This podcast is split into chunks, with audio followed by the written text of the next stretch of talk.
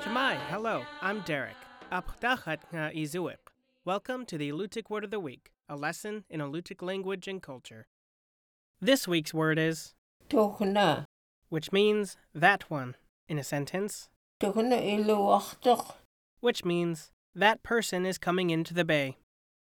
Personal pronouns are the short words like you or he that replace a name in a sentence. These useful words stand in for people and help us to speak and write efficiently. Instead of having to use a person's name each time you refer to them, you can use a personal pronoun. Personal pronouns can also hold all sorts of information depending on the language you are speaking. In some languages, personal pronouns identify gender, like he or she in English. In others, like tu or vous in French, they indicate the degree of familiarity between people conversing. Alutiiq personal pronouns have two interesting uses. First, they are spatially based. They can indicate the distance between a speaker and an object. For example, speakers use ikna to mean a person way out there, while kamna refers to someone in the next room. If you are standing on a mountaintop and want to refer to someone below you, chumna, person down there, is useful. Second, Alutiiq has no gendered personal pronouns. You can't say he or she in Alutiiq.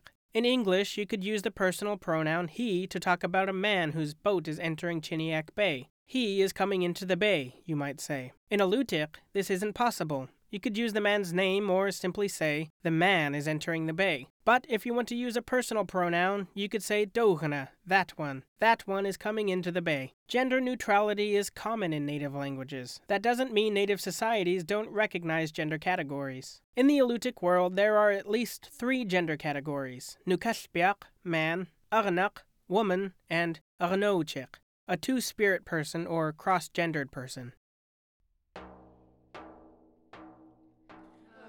The Alutiiq Word of the Week is produced in Kodiak, Alaska by the Alutiiq Museum with support from the Institute for Museum and Library Services and Koniag Incorporated.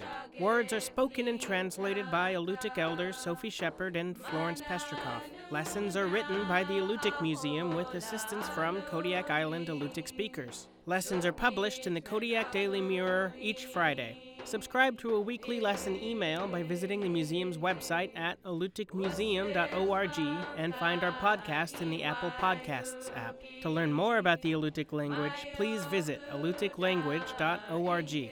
Quyanaa. Thank you for listening.